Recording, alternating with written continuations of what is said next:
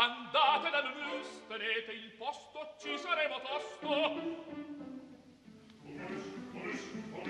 Dite di quelle andiamocene via. Momus, il caffè dell'opera. 11.21, buongiorno, eccoci in diretta dagli studi di Via Asiago per eh, il programma di eh, Lucia Rosei e Laura Zanacchi che è oggi anche responsabile della eh, regia per quanto riguarda la parte tecnica Marco Azzori e buongiorno da Sandro eh, Cappelletto. Come quasi sempre facciamo un libro, un libro che parla di un grande protagonista eh, della musica, del tutto eh, possiamo usare questa espressione misconosciuto in Italia, nel nostro paese, molto più eseguito negli Stati Uniti Uniti, dove è stato costretto a vivere gran parte della sua vita. Sto parlando di Mario Castelnuovo tedesco, un fiorentino a Beverly Hills, è appena uscito per i tipi dell'edizione Curci, un libro che parla di lui, lo ha scritto Angelo eh, Gilardino con un sentimento insieme di devozione, di scoperta e di eh, attento racconto biografico e musicale. Mario Castelnuovo tedesco nasce a Firenze nel 1895 e muore nel marzo del 1968, 50 anni fa, e ne approfitto per dire che ormai è imminente eh, il varo di una serie di programmi di trasmissione di Radio 3 dedicati a quello che è stato il grande movimento internazionale, eh, politico, civile, morale, insomma, ognuno ricorderà e deciderà come ricordarlo, che è stato il 1968 in Italia, in Europa e proprio negli Stati Uniti e in particolare nella California, dove morì eh, Mario Castelnuovo tedesco. Come raccontare la vita di quest'uomo? Privilegiare l'aspetto biografico, quello musicale. L'aspetto biografico è segnato come una frattura violentissima dalle leggi razziali del 1938 in Italia. Mario Castelnuovo tedesco, a partire da una famiglia ebrea, e dunque emigra. Io mi dissi, non è prudente d'estate, col caldo i dittatori perdono la testa e se viene una guerra qualunque cosa può succedere. Meglio partire finché siamo ancora in tempo. Sicché facemmo i nostri preparativi, ma quale strazio. E il 13 luglio 1939, era anche un venerdì, ma io non sono superstizioso, ci imbarcammo a Trieste per l'America, dove arrivammo il 27 luglio, incontro all'ignoto. Si imbarcano da Trieste, dunque, Mario Castelnuovo tedesco, sua moglie. Quel che provai in quel momento non lo saprei ridire, e chi non conosce l'amarezza dell'espatrio non la può immaginare. Non si può parlare di dolore, di rimpianto, di sofferenza morale. Fu quasi uno strazio fisico, uno strappo, una mutilazione. Mi parve quasi la prova generale della morte. E da allora qualche cosa è definitivamente morta in me, non le, la speranza, ma l'illusione.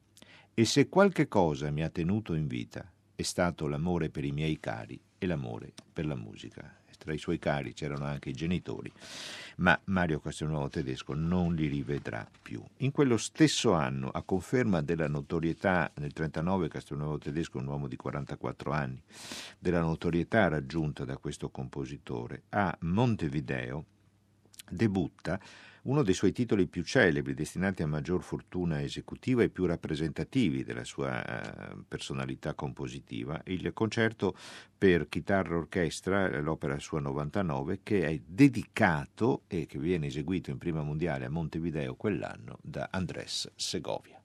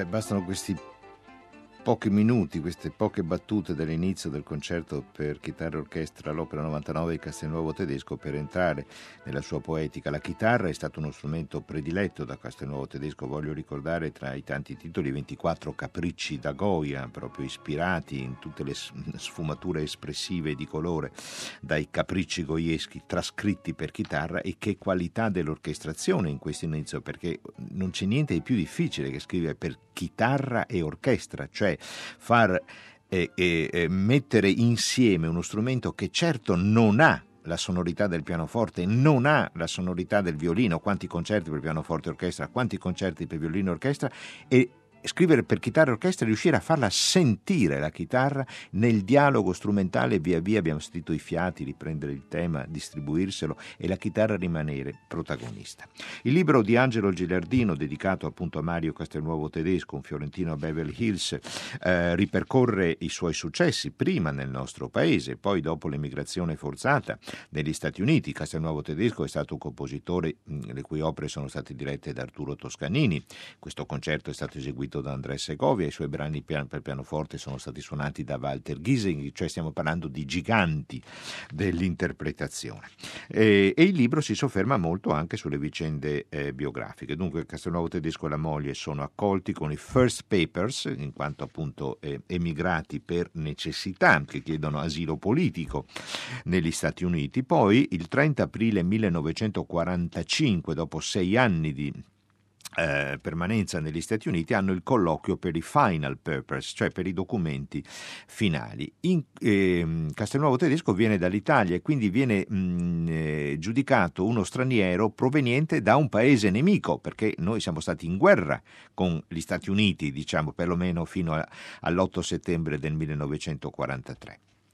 Finita la guerra, Castelnuovo tedesco riceve degli inviti dall'Italia per assumere la direzione di un conservatorio di musica, ma lui rifiuta, non riesce più a tornare nel paese, dal, il nostro, dal quale in seguito alle leggi razziali è stato costretto ad andarsene.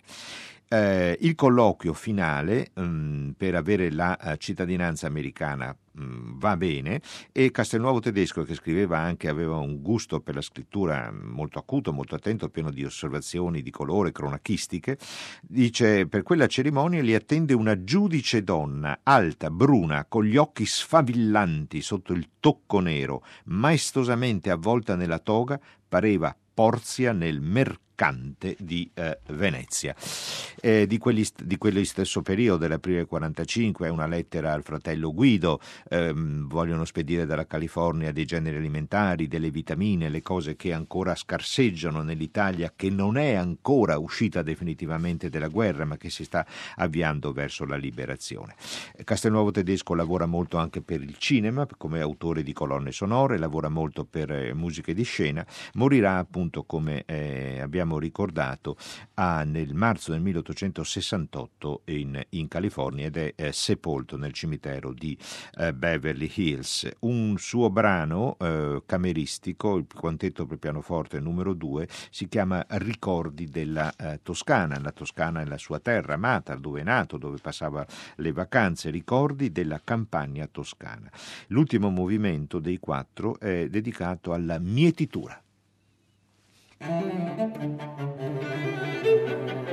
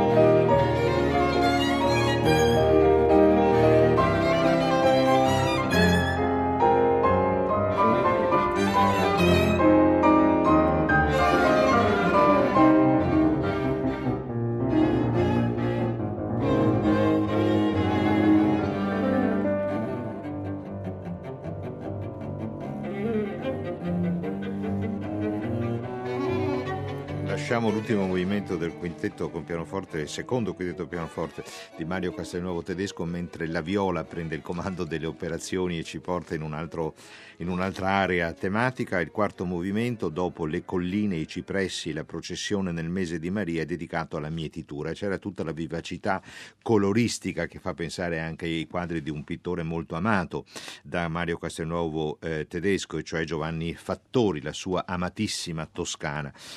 Eh, concludiamo così questo breve ehm, omaggio alla memoria di Mario Castelnuovo Tedesco, un fiorentino a Beverly Hills, come dice il titolo del libro di An- Angelo Gelardino, pubblicato dalle edizioni Cursi, dedicato a questo compositore nel cinquantenario della sua scomparsa avvenuta nel 1968.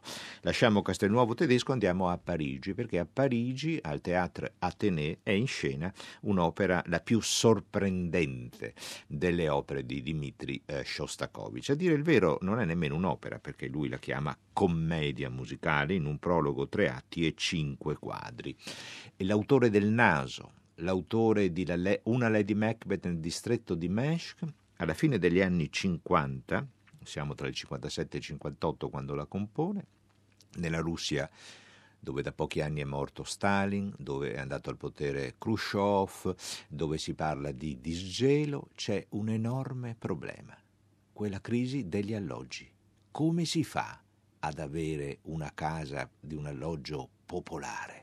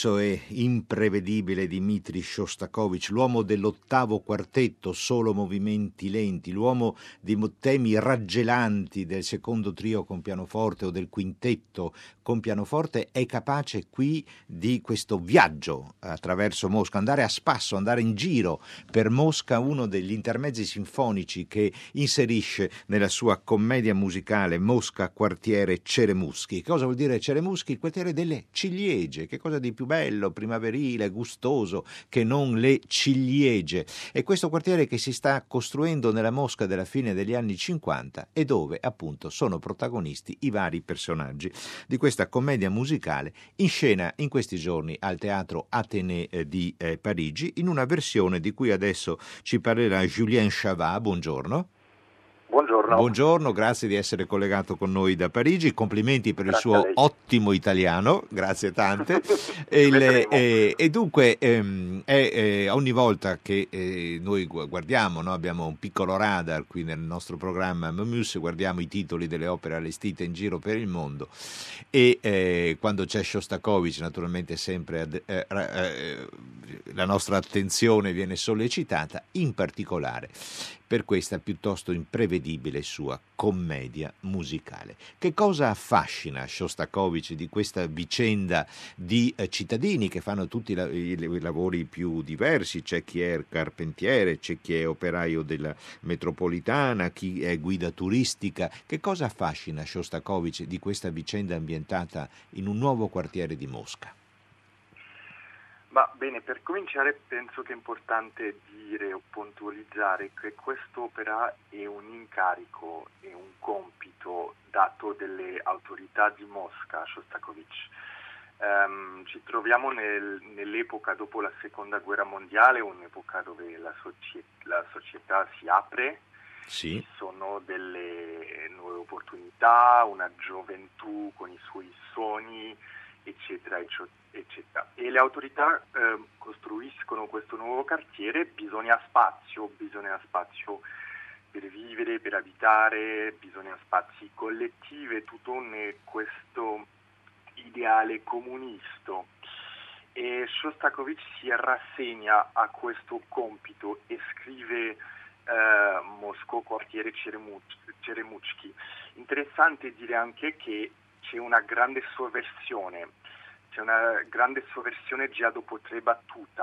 Eh, proprio Shostakovich, penso, ride, ride di quella vicenda un po', di, quella vicenda semplicissima proprio del, del compito che ha ricevuto sì, eh, eh, certo, voglio ricordare che l'opera debutta nel 1959, l'anno dopo, nel 1960, Shostakovich non l'aveva mai fatto, ma si iscrive al Partito Comunista dell'Unione Sovietica. E ricordandoci come il rapporto tra la sua creatività e il potere sia stato molto difficile, molto complesso, molto articolato, drammatico più di una volta, basti esatto. pensare all'autocritica che ha dovuto fare Shostakovich dopo la Lady Macbeth nel distretto di Mensk nel 1936 e delle volte, come lei giustamente Julien Chavat ha ricordato, è stato un rapporto di collaborazione perché quest'opera viene commissionata, però Shostakovich è anche un compositore fortemente satirico. Ascoltiamo ancora un eh, momento, l'atto primo, il, la scena prima dell'atto prima, Bubenzov è uno dei eh, protagonisti e il coro dei visitatori.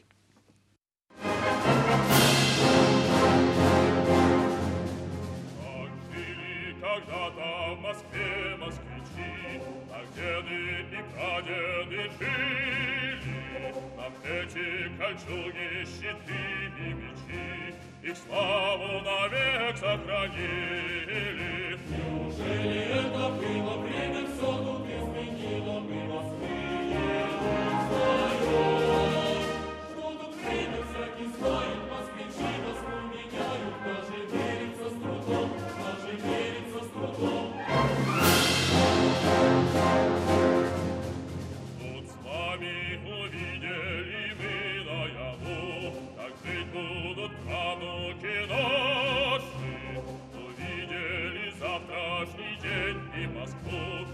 все величавее и краше. Неужели это будет, неужели это будет, мы мостые узнаем? Непременно так и будет, даже очень скоро будет, просто верится с трудом, просто верится с трудом.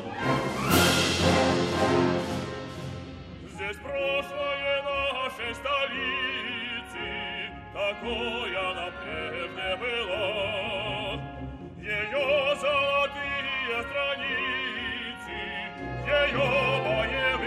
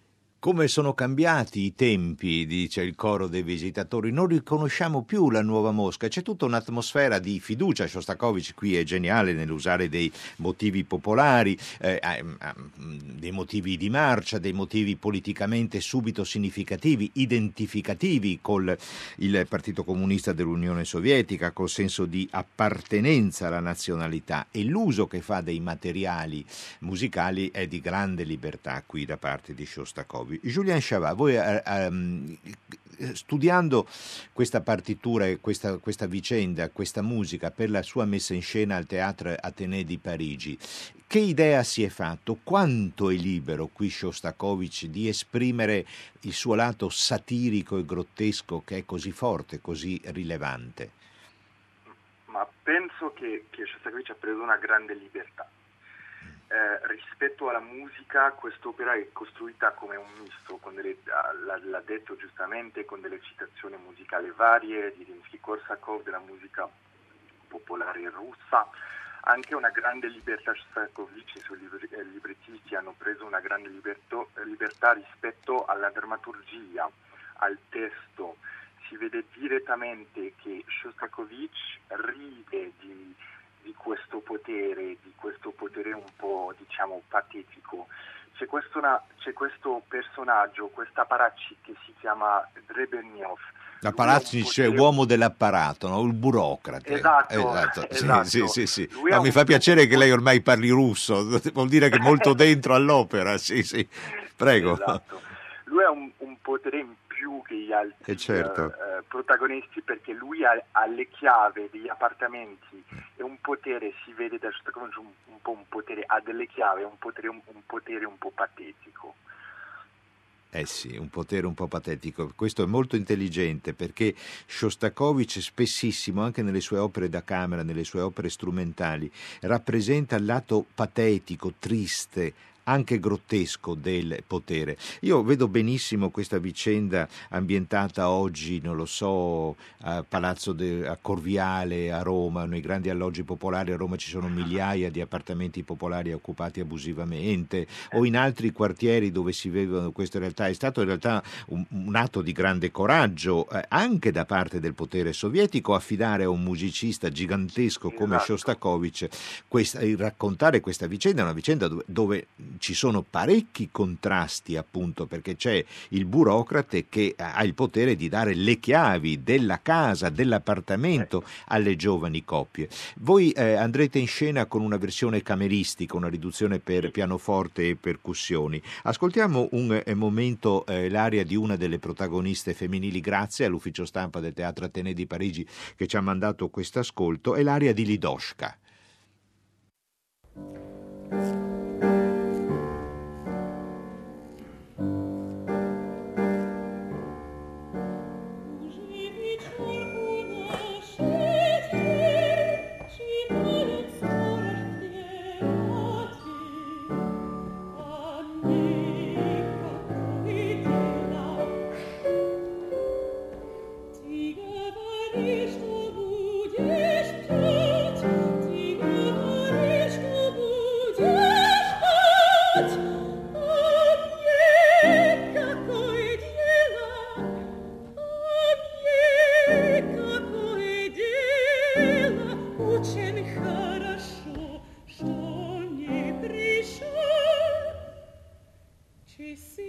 Mm-hmm.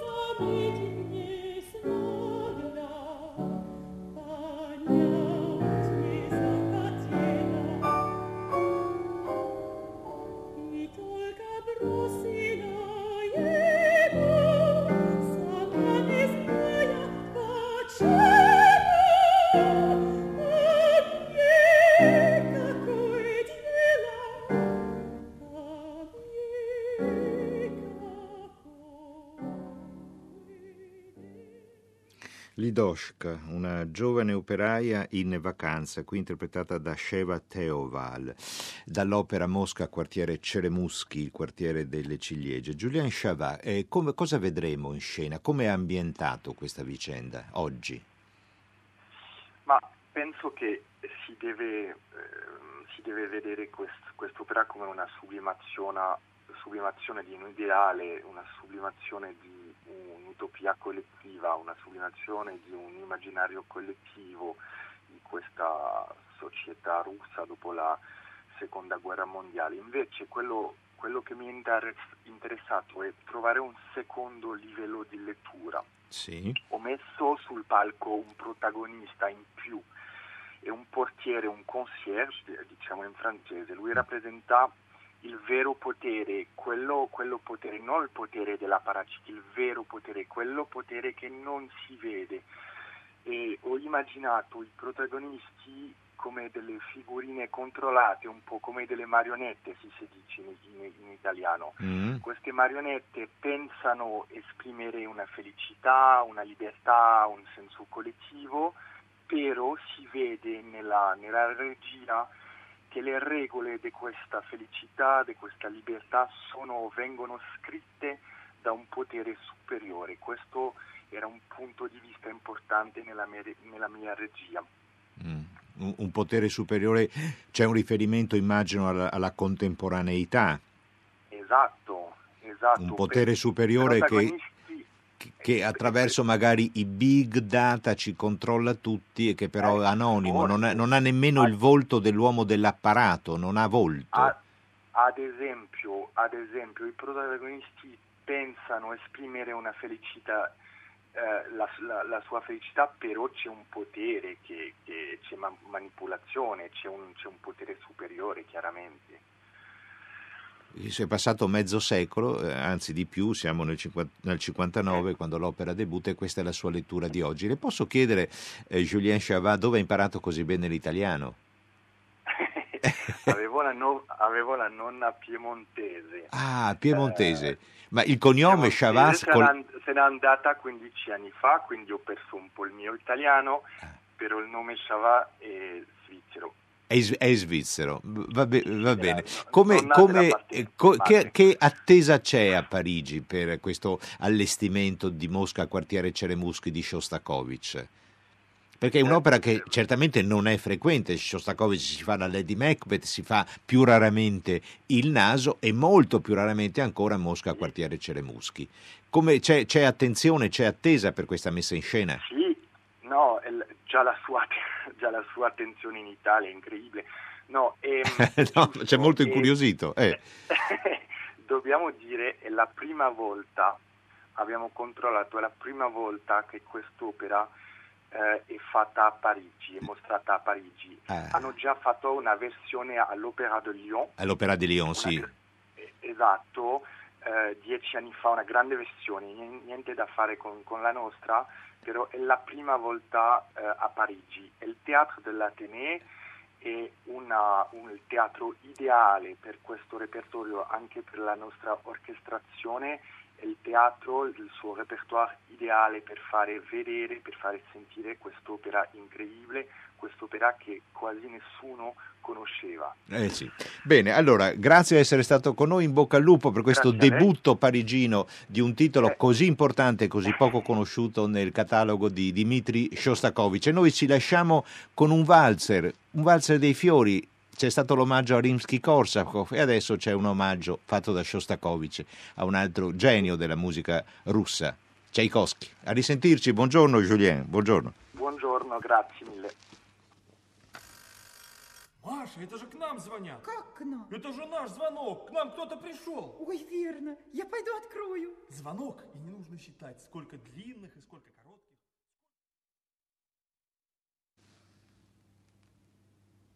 Ah, no, no. Scusa. Allora, scusate, siamo. eh, adesso ci prepariamo. Ho, ho sbagliato io a annunciare un eh, valzer dei fiori, mentre lo, lo ascolteremo dopo. Un altro momento.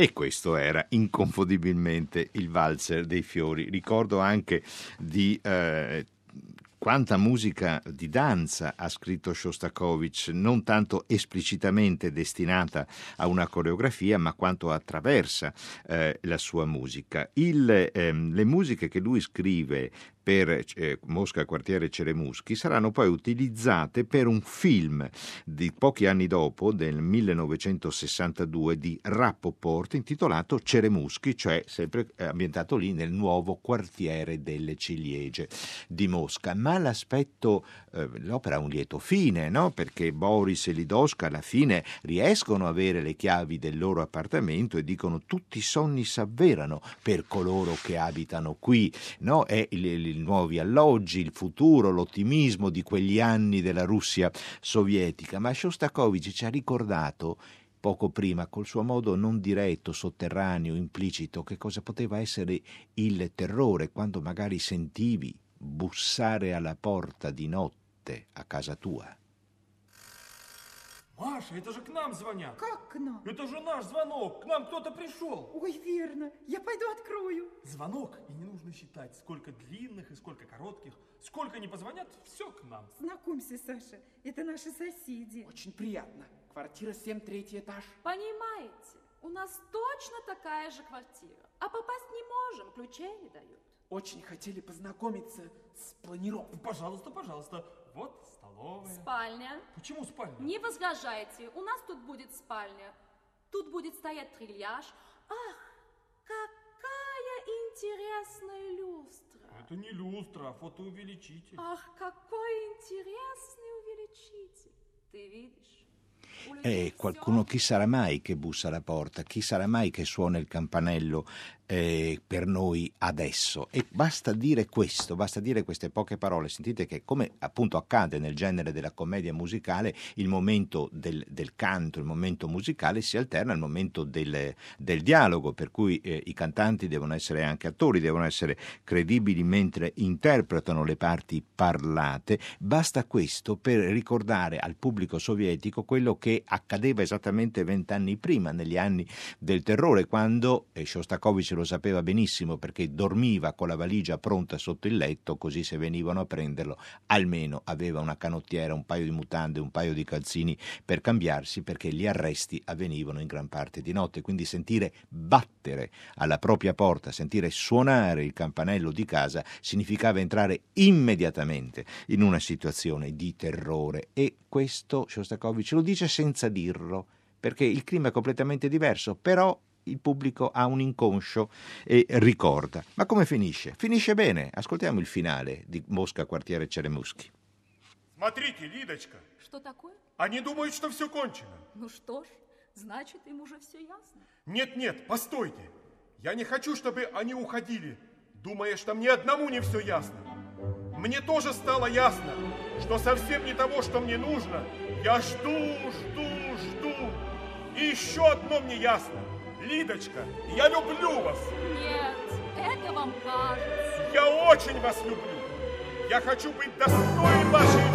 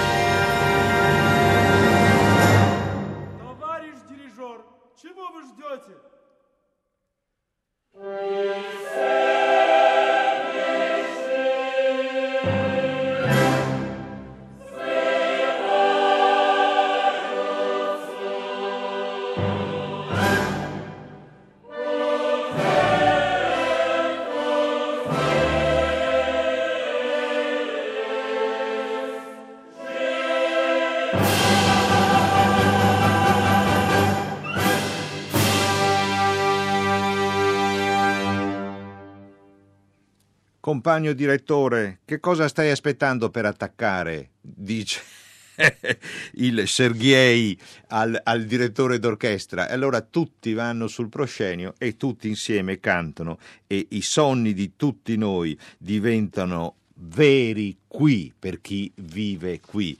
Non occorre sottolineare l'ironia di questo finale di Shostakovich della sua Mosca quartiere Ceremuschi in scena al Teatro dell'Ateneo di Parigi con il titolo di Paradiso Moscou Paradis, Paradiso eh, di Mosca dal 9 al 16 febbraio. Dunque è, come ci diceva Julien Chavat, il primo allestimento, eh, sia pure in forma cameristica, in versione una trascrizione cameristica di quest'opera di eh, Shostakovich, mai prima rappresentata a Parigi. Bene, Momus eh, finisce, ma niente paura, un attimo e ci accomodiamo di là, in sala da concerto.